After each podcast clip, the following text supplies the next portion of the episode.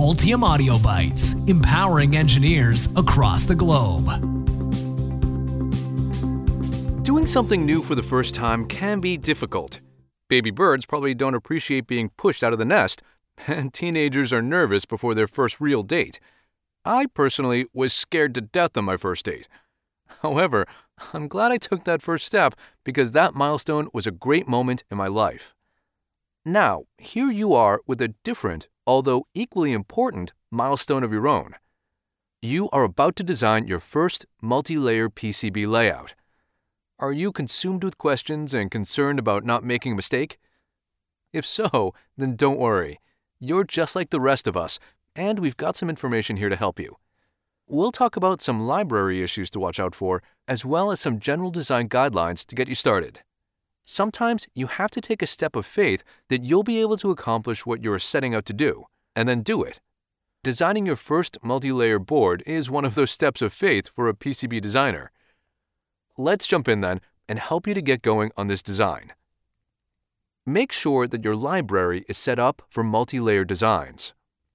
The first thing to look at when doing multi layer PCB designs is your CAD library. If you have only been designing single or double sided boards, your library may not be set up for multi layer configurations. Here are three areas to look at 1. Negative plane layers. Negative image plane layers are often used to create power and ground planes on multi layer PCB layouts.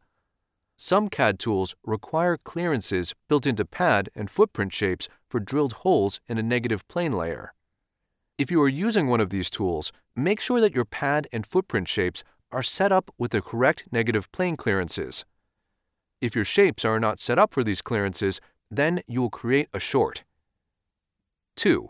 Pad shapes on inner signal layers. Some designs use different pad shapes on exterior layers than on inner layers. For instance, Pin 1 pads often have a square shape for visual recognition instead of the round shape that it normally has on inner layers.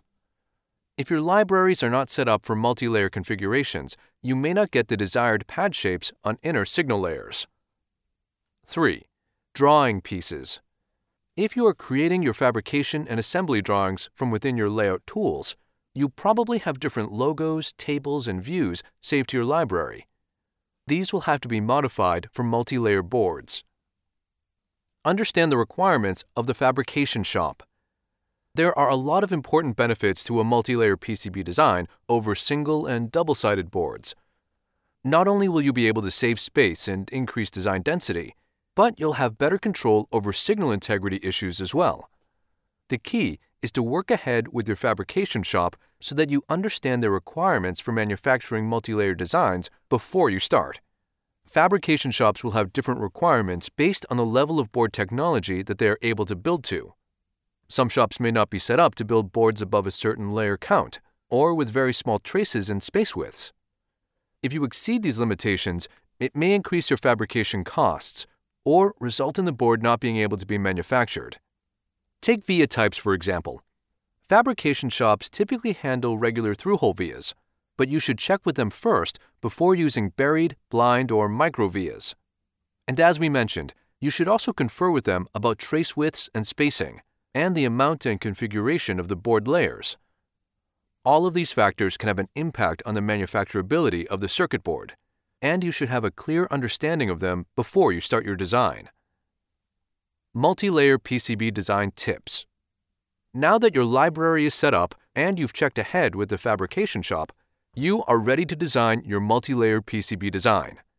Here are some design tips for multi-layer boards that you may not be aware of. 1. Route adjacent signal layers in opposite directions. If you have adjacent signal layers on layers 2 and 3, then route one horizontal and the other vertical. This will help to guard against broadside crosstalk problems. 2.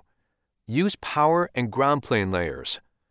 Not only will this help distribute your power and ground evenly, but it will create a microstrip structure that will help your signal integrity. 3.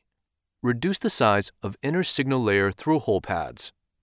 Check if the fabrication shop will allow smaller inner layer pads for through-hole parts and vias. If so, the reduced pad size will open up more routing channels.